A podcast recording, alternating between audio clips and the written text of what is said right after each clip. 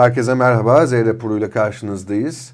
Aksoy Araştırma'nın kurucusu Ertan Aksoy ile son anket verilerini konuşacağız. Ertan Bey hoş geldiniz. Hoş bulduk. Teşekkür ederim.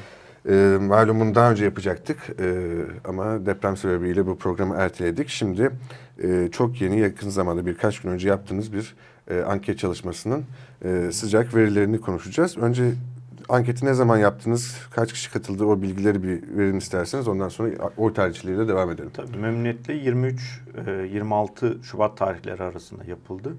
%95 güven aralığında %2,5 hata payıyla hı hı. 1537 görüşmeyle gerçekleştirildi. Telefonla anket yöntemiyle yapıldı ve şirketimizin öz finansmanıyla karşılandı. Abonelerine dağıtılmak üzere. Gerçekten çok ilginç bulgular var ve oldukça kapsamlı. E, oy tercihleri, e, depremin sonrasındaki seçmenlerin depremi nasıl algıladığı, hangi duygu ve düşünceleri e, deprem sonrasında hissettiği ne dair sorularınız var. Seçimlerin ertelenmesine dair verileri konuşacağız ve ekonomiyi tabii konuşacağız, ekonomik verilerini. Hemen oy tercihleriyle başlayalım vakit kaybetmeden. Ee, ilk grafiğimizi arkadaşlarımız da verirlerse. Şimdi bu, bu pazar bir milletvekili seçimi olsa hangi partiye oy verirsiniz diye soruyorsunuz. AKP yüzde 32.1, CHP yüzde 27,3, İyi Parti yüzde 13,6, HDP 12, MHP 6.8, Diğer partiler 5.8, DEVA 0.9, SADE 0.8, Gelecek 0.7. Ee, ama burada bizim için daha önemli olan ve sizden de yorumlamanızı beklediğim şey e, bu sonuç ve daha önceki aya göre değişimi. Ocaktan evet. itibaren bir önceki programda e, Ocak ayında Aralık ayına göre ufak bir düşüş vardı. AKP'nin oylarında gördüğüm kadarıyla bu düşüş devam, devam ediyor. Şimdi e, önceki yayını izleyenler e, hatırlayacaktır. E, küçük bir tekrar olacak ama önemli gördüğüm için tekrar etme ihtiyacı hissediyorum. AKP 2022 e, yılının son çeyreğinde e, hem ekonomik açıdan hem de işte birikmiş bazı sorunlar açısından önemli adımlar attı. Ve bana göre de önemli bir puan artışı yakaladı. Yani toplamda son çeyrekte yakaladığı artış 4.8'di. Bunun büyüklüğünü şuradan anlayabiliriz. Şu an e, mecbur kaldığı MHP'nin toplam büyüklüğü 2 puan daha eklediğinizde MHP'nin toplam büyüklüğüne denk geliyor. Dolayısıyla işte eski dönemlerdeki e, siyasal hareketlere, seçmen davranışlara baktığımızda belki çok anlamlı gelmeyebilir ama bu dönemde çok anlamlı bir artıştı.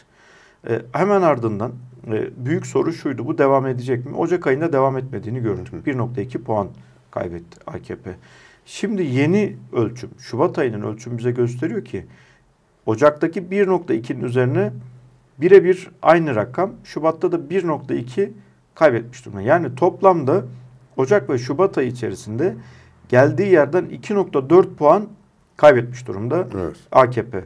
Bu kez genelde AKP'den kaçan oylar MHP'ye gidebiliyordu. Hı hı. Bu kez e, MHP'de de bir gerileme yakalıyoruz. Yine yani Cumhur İttifakı'nın küçük ortağı olan MHP'yi ele aldığımızda e, aynı tarihlerde 7.3 iken şimdi 6.8'e denk geliyor. Hı hı. Dolayısıyla Cumhur İttifakı toplamı üzerinden ele alırsak konuyu toplamda iki ay içerisinde 2.9'luk bir e, kayıp söz konusu açıkçası.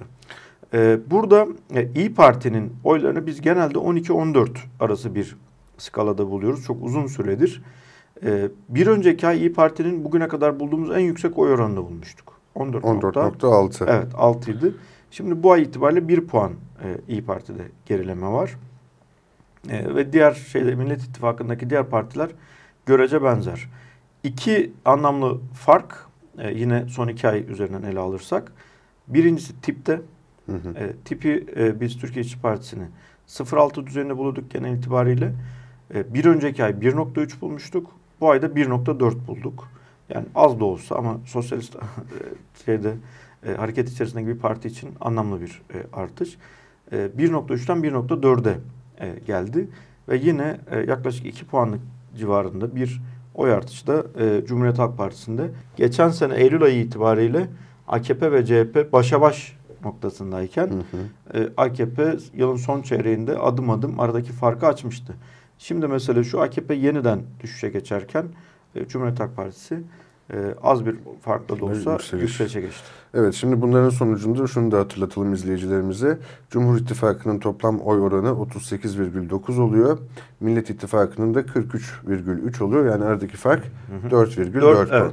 Yani şu anda partiler bazında bunda şey yok tabii yani Millet İttifakı içerisinde kendini tanımlayan partileri Evet. sadece baz aldığımızda aradaki fark 4.4.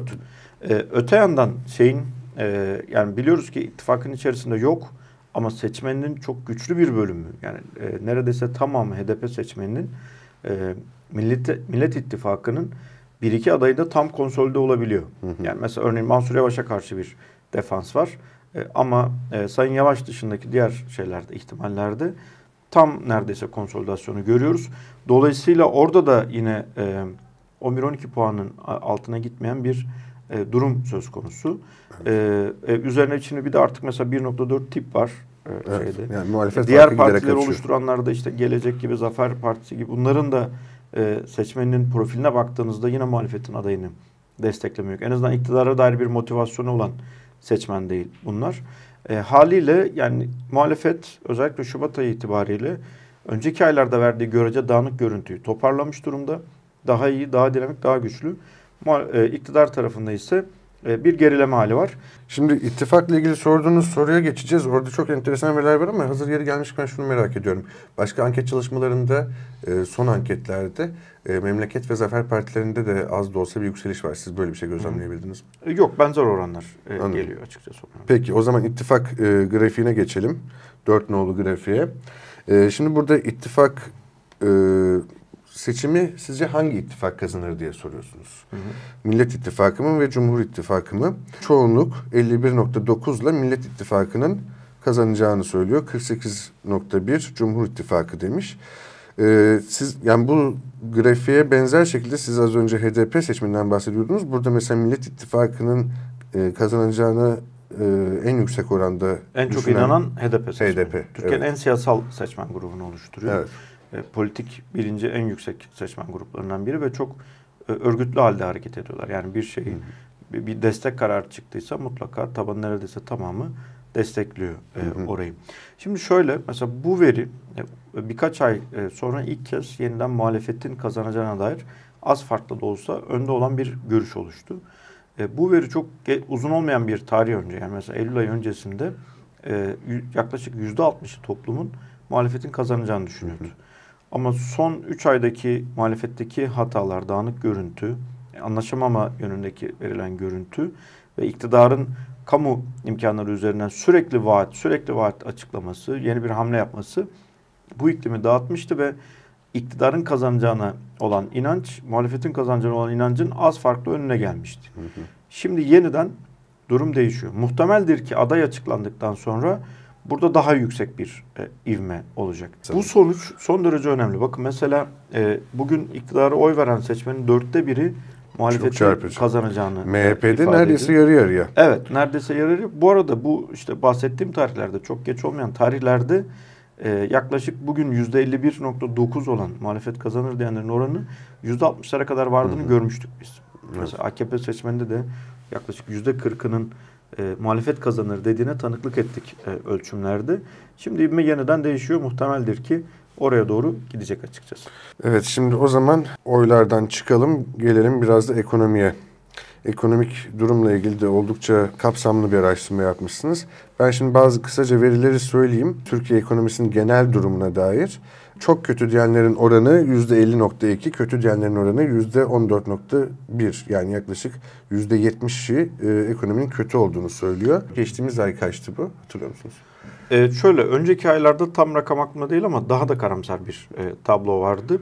Ee, ve bunun da tabii birçok nedeni var. Bunlardan bir tanesi de yılbaşında olmamız, ücret e, zamlarının Geçtiğimiz programda bu. Zaten Evet. seçim ekonomisi Beklenen hamleleri- bir durumdu açıkçası. O beklenen e, iyimserliğin aslında bize üst sınırını gösteriyor. Yani bu çünkü Şubat ayından sonraki ölçümlerde mesela geçen yıla baktığımızda böyle bir deneyimimiz var. Mart, Nisan özellikle Mayıs ayı ölçümleri daha karamsar geliyor. Çünkü ücret artışlarının yarattığı bir e, iyimserlik var. Bir bekleyişlerde iyileşme karşımıza çıkıyor. Bu tüketici davranışlarına da yansıyor. Hızlıca ertelenmiş e, şeyler, e, satın almalar hemen hızlıca hayata geçiriliyor. Ama sonrasında çok kısa bir süre sonra enflasyon karşısında yeniden ücretin e, reel değerinin düştüğünü hissetmekle birlikte e, o dönemki iyimserlik yerini büyük bir öfkeye terk ediyor. hı hı. Bu yılda benzer. Bunu aynı gelir gider durumu verilerinde de görüyorsunuz benzer bir şey diye tahmin ediyorum. Evet. Şimdi geliriniz giderlerinizi ne derece karşılamaktadır diye sorduğunuzda yüzde 16.3 hiç karşılamıyor. Yüzde 34.6 karşılamıyor diyor. Yani bunların toplamı da yine Evet. 50.9. Bu önceki aylara göre nasıl bir değişiklik gösterdi? Asıl büyük değişiklik burada açıkçası. Yani çünkü oradaki şey e, enflasyon biraz daha geriden geliyor biliyorsunuz. Kabaca 2-3 ay geriden geliyor. E, burada ücretler artarken e, toplam şeyin harcama sepeti içindeki ürün ve hizmetlerin e, aynı hızda artmaması nedeniyle bir gelir gider dengesinde geçici bir iyileşme oluşuyor. E, şu ana kadar gördüğümüz geliriniz giderinizi karşılıyor mu sorular içerisindeki e, en iyimser ve uzak ara iyimser olan yanıt bu açıkçası. Yani tabii bu da ne kadar iyimserse ayrı bir tartışma Tabii ama evet. e, ama o kadar kötü sonuçları gördük ki e, bunlar bile şey kalıyor, e, iyimser kalıyor. Dolayısıyla aslında bu veriler bize şunu işaret ediyor. İktidarın e, bu açıdan en şanslı olduğu evre burasıydı. Bu zaman dilimiydi. Bu zaman diliminde bile sorunu ortadan kaldıramadığı gibi yaratabildiği iyileşme, seçmen tutumundaki veya bekleyişlerindeki iyileşmeler son derece sınırlı ve limitli açıkçası. Sizin de söylediğiniz gibi zaten görece iyimserin altını çizmemiz lazım. Çünkü 3 ay ve 6 aylık projeksiyonu katılımcıların yine oldukça karamsar. O grafiği de bir görelim arkadaşlar. Ekonomik durum e, grafiği. Şimdi burada evet 3 ay içerisinde %56.9 daha kötü olacak ekonomi diyor. 6 ay içerisinde ise çok az da olsa biraz daha iyimser bir tablo var. %52.1 daha kötü olacak diyor. Ee, şöyle buradaki yani bekleyişlerin e, e, şunu ifade etmemde fayda var. Geçmiş ekonomik krizlerde bekleyişler hızlı değişiyordu. Yani mesela bugünü kötü tarif ediyordu seçmen ama yakın geleceği yani orta vadeyi çok daha iyimser tarif ediyordu. Fakat 4 yıldır bitmeyen kriz belki 5. senesi oldu biz alışkanlıktan 4 diyoruz. 5. senesine doğru giden e, ekonomik kriz e, bitmediği gibi büyüyerek devam ediyor. Bu da Yapışkan. bekleyişleri şey yapıyor, e, etkiliyor. Yine bu açıdan da bakarsak belki bir miktar seçimin de yaklaşması, iktidar değişikliğine dair bir beklentinin bir grubu içerisinde olması, tek başına o değil, e, yanlış anlaşılmasın söylediğim. E, bunlardan kaynaklı veya kışın görece geride bırakılıyor olmasından kaynaklı gene gördüğümüz en iyimser sonuçlardan biriyle karşı karşıyayız. Daha kötü olacak yanıtı yakın geçmişte %70'lere yaklaşmıştı. Bugün %50'lerde çıkıyor olması bile bir bakıma ülkeye dair e, umudu artırıyor. Çünkü bekleyişler değişmeden bir kere ekonominin e, değişme ihtimali yok açıkçası. Evet, çok doğru. Evet, o yüzden şey e, bu da bir imkan. Yani seçime yaklaşırken ülkeye bir iyi gelme halini şimdiden e, hissedebiliyoruz bir tarafıyla ama etkisi de sınırlı tabii ki. Peki o zaman şimdi depremle ilgili yaptığınız araştırmalara geçelim. Şiddetli bir deprem olsa eviniz hakkında ne düşünüyorsunuz? Ne olmasını beklersiniz diye sormuşsunuz. %31.4 yıkılacağını düşünüyor. %41.1 hasar alsa da kurtuluruz diyor. %27.5 ciddi bir hasar almaz demiş. Bir de depremlere dair duygu ve düşünceleri sormuşsunuz. Bu soruda oldukça ilginç. Açık uçlu sordunuz diye tahmin ediyorum. Evet. Ee, %47.2 üzgünüm diyor. %12.2 kötüyüm diyor. Felaket, acı verici, ihmal, korku, sözün bittiği yer yıkıldık gibi uzayan bir liste. Tahmin edebileceğimiz duygu ve düşünceler ve kelimeler. Ama oldukça enteresan, herkesin merak ettiği konulardan birini de sormuşsunuz. Depremde en başarılı çalışmaları yapan kişi veya kurum. Bu grafiği de verebiliriz arkadaşlar. 5 nolu grafik. Şimdi burada sizin çalışmanızda en başarılı kurum %23.8 ile AFAD çıkıyor. Onun %21.8 ile Ahbap takip ediyor. %13'te de halk var. Belediyeler oldukça aşağıda. Devlet %5'te. Kızılay %5.1. Sivil toplum kuruluşları 5,3. Ee, bilmiyorum fikrim yok demiş %5.3. Nasıl yorumluyorsunuz bunu? Şimdi burada şöyle e, depremden 3 gün sonra yaptığımız bir ölçüm vardı. Orada da benzer bir soruyu kullanmıştık. Orada AFAD %35 ile ilk sırada çıkmıştı. E, ama mu- muhalefetin eleştirilerinin belli ki bir sonuç aldığını görüyoruz. Buradaki AFAD'a dair tartışmaların. E, %23'e kadar gelmiş ve Ahbap'la başa baş noktasında. İlk ölçümde Ahbap'tan uzak ara öndeydi e, AFAD.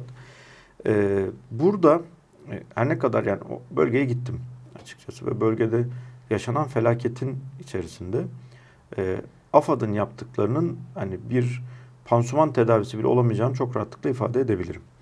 E, ama anladığım kadarıyla e, bu gerçek başka bir durum, başka bir gerçek. İkinci gerçekte e, her ne kadar deprem süreci iyi yönetilmese de iletişimin iyi yönetildiğiyle herkes yüzleşmek durumunda.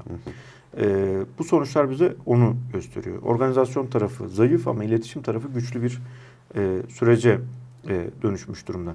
Ve yine bir şey daha gösteriyor. Aslında e, normalde olan bu her seçmenin kendi eko çemberi içerisinde yaşaması hali e, bu tür kaotik anlarda daha da belirgin hı hı. oluyor. Yani mesela işte bizim ölçümlerde e, yayınlandıktan sonra bu 1.2 gerileme e, yorumları e, analiz etti arkadaşlarımız toplumdan gelen. E, iki blokta yorumla karşılaşıyorsunuz. Birinci blok diyor ki nasıl bu kadar düşer?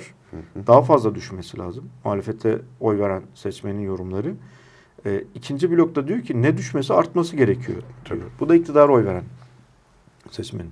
Aslında bu araştırmacı gözüyle bakarsak bize e, bir veri bir tarafıyla. O veri de şu. Herkes kendi eko çemberinde yaşıyor. Kendi eko çemberindeki e, büyük e, uzlaşıyı toplumun da büyük uzlaşısı zannediyor. Oysa ki değil. Gerçek evet. bu değil bir tarafıyla. Evet, evet. Toplum e, farklı farklı katmanlardan oluşuyor ve farklı düşünceleri e, barındırıyor. Şimdi duyguya gelince özellikle ölçmek istedik. Çünkü açıkçası yine muhalefete oy veren seçmenle iktidara oy veren seçmenin e, temsilcilerinin sosyal medyada ürettiği içerikler başka. Muhalefete oy veren e, seçmenin veya kamuoyu yapıcı isimlerin içeriklerini analiz ettiğinizde öfke var.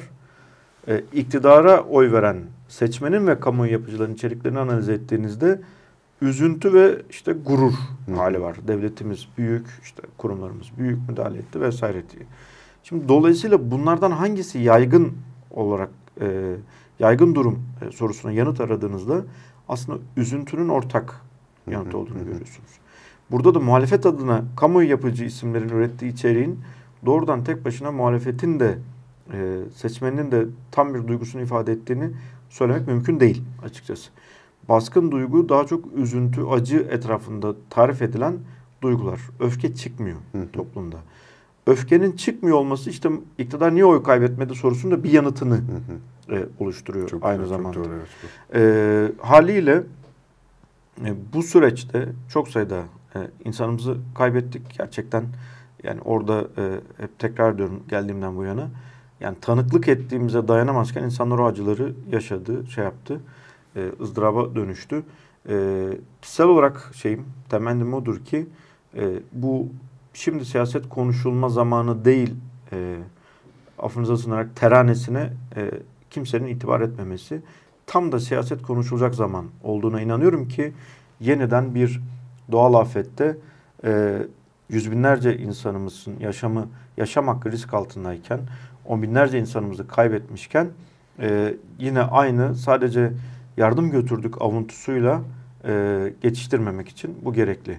Giden her şey bir tane pet şişe bile kıymetli ama mesele o ki o pet şişenin gitme ihtiyacının olmadığı bir ülkeyi yaratma e, hali esas olan. Bu işin özünü, esasını kaçırmamak için de aslında tam da bu dönemlerde siyaset konuşmak gerekiyor ki çünkü oradaki her şey siyasi. E, orada o yeni binaların yıkılması bile siyasi. Çünkü e, özel denetim şirketlerinin vicdanına, e, bir şirketin ahlakına teslim edilmiş bir süreç var. Kamu otoritesi tam da bunun için geçerli. Orada eylemciyi durdurmak için kullanılan kamu otoritesi aslında çıkış amacı bu değil yani çıkış amacı e, yani özü itibariyle yaşam hakkını önceliklemek durumunda. E, burada piyasaya terk edilmiş birçok mekanizma var. E, inşaat sektörüne terk edilmiş birçok mekanizma var. Bunların adına bir e, kamu otoritesinin toplum adına bunu denetlemesi, düzenlemesi, kural koyması gerekiyor. İşte bunun için de siyaset konuşmak lazım ki gelen her siyasetçinin de birinci gündemin e, bu olsun. Deprem olsun. Yaşam hakkı olsun. Çok haklısınız. Ki zaten e, şimdi siyaset konuşacak zaman değil diyen iktidar başından beri en fazla siyaseti yapan taraf oldu. Nitekim bugün e, grup toplantısında konuşan Cumhurbaşkanı Erdoğan depremi merkezine aldığı konuşmasında siyasetin alasını yaptı. Hı hı. Yine aynı konuşmasında da muhalefete ciddi bir şekilde yüklenirken e, seçim tarihini de açıkladı. 14 Mayıs'ta milletimiz bu muhalefete gereken cevabı verecektir dedi. Siz de e, anketin son kısmında bu seçimin ertelenmesi tartışmasını sormuşsunuz. Evet. Şimdi zaten bu, o tartışma başladı malum e, Bülent Arınç'ın açıklaması bu tartışmayı e, alevlendirdi ama görünen o ki bunu bir işte yokladılarsa da yapılamayacağı e, göründü. Şimdi erken seçim kararı alınıyor ama burada yine anket çalışmalarında halkın da seçimin ertelenmesinin taraftarı olmaması da muhtemelen kararlarını etkiledir. Siz, sizdeki verilere de hızlıca bir bakalım. %33.6 ee, ertelenmemeli, %34.9 kesinlikle ertelenmemeli diyor. Açık ara bir çoğunluk seçimin ertelenmesini istemiyor. Bunlar partilere göre dağıldığında da e, yine yani e, işte AKP ve MHP iktidar e, seçmeninin de çok ciddi bir çoğunluğu e, ertelenmemesini istiyor. Şimdiki grafikte bunu görebilirsiniz. Evet. Siz nasıl yorumluyorsunuz bu sonucu? Şimdi şöyle yani bir e, öncelikle şuradan başlamakta fayda var. Deneyimli bir siyasetçi ortaya bir iddia atıyorsa bu tesadüf olmaz. E, deneyimli her siyasetçi bu tür büyük konularda mensubu olduğu partinin veya siyasal hareketlerin zorda kalmaması e, üzerine bir anlatımı tercih eder. E, bir içeriği tercih eder. Bana göre e, Sayın Arınç'ın şeyi e, ortaya attığı iddia aslında AKP'nin denemesiydi. E, ama bir gelen tepkilerden iki bana göre de kamu yoklamalarının sonucuna bakarak seçimi ertelemenin bir toplumsal meşruiyeti olmadığıyla yüzleşildi. Evet. E, toplumsal meşruiyet yoksa da kaybettiren bir durum yaratacağı için de erteleme kararı iptal edildi. Yani arayışı daha doğrusu e, iptal edildi. Rafa kaldırıldı.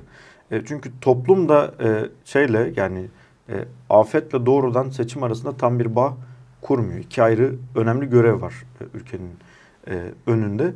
E, bu nedenle de şeyin e, muhalefetin hem hızlı hamlesi buna yani böyle bir e, çünkü şöyle bir risk de vardı. Yani şimdi biliyorsunuz şeyin e, yargılayan bir siyaset var işte efendim e, e, şöyleyken böyleyken sen seçim mi talep ediyorsun diye.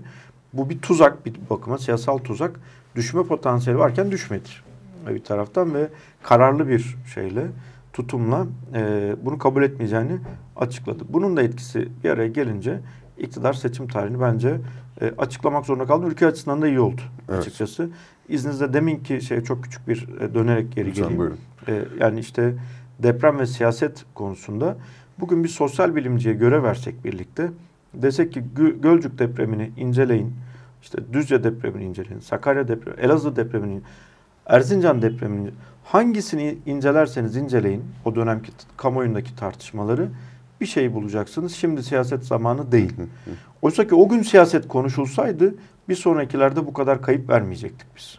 E, çünkü gelen iktidarda veya iktidarlarda e, kent rantına dayalı bir ekonomik büyüme modeli yerine depremi öncelemek zorunda kalacaktı. Belki deprem konusunda alınacak önlemler, atılacak adımlar konusunda birbiriyle yarışacakken e, iktidar veya iktidarlar tam tersi başka tercihlerde bulundular. O yüzden e, seçim e, önemli. E, siyasetin bu tür konularda alacağı tutum son derece önemli. Bakın özellikle muhalefetin attığı her adım bir yerde karşılık buluyor. EYT konusunu gündeme getirdi, EYT çıktı. KYK konusunu gündeme getirdi, KYK çıktı. ÖTV'deki e, artık şey e, yani tahammülü zor oranların e, gündeme getirmesiyle oranlarda iyileştirme ya birçok şey anlatılabilir. Yani çocuk bugün işte mesela çocuk açlığı tartışılıyor bu ülkede ki araştırmalarda da emanesi var. E, ne yapıldı? Bunun üzerine bir şeyler, e, adım veya çalışmalar bir bakıma başlatıldı. Dolayısıyla bir şeyi siyasetin gündeminde tutmak e, son derece önemli. Hele de konu yaşam hakkına giden bir şeyse önemli de değil, yaşamsal e, duruma gelmiş oluyor. E, o yüzden e, bunun bu gündemin siyasette e, yer tutması e, son derece yaşamsal açıkçası. Çok doğru. Çok teşekkürler söyledikleriniz için. Şimdi Cumhurbaşkanı'nın açıklaması malum artık 14 Mayıs'ta olacak gibi gözüküyor seçim. Ee, ani bir değişiklik olmazsa bu durumda 74 gün kaldı seçime. Bu 74 günde siz çalışmalarınızı yapmaya devam edeceksiniz. Biz de bu ekranlardan sizin verilerinizi paylaşacağız. Çok sağ olun değerlendirmeleriniz için. Ben teşekkür ederim söz hakkı için. Çok sağ olun. Çok sağ olun. Aksoy Araştırma'nın kurucusu Ertan Aksoy'la son yaptıkları anket çalışmasının e, verilerini Mesele Ekonomi ekranlarında sizlere aktarmaya çalıştık. Bizi izlediğiniz için teşekkür ederiz.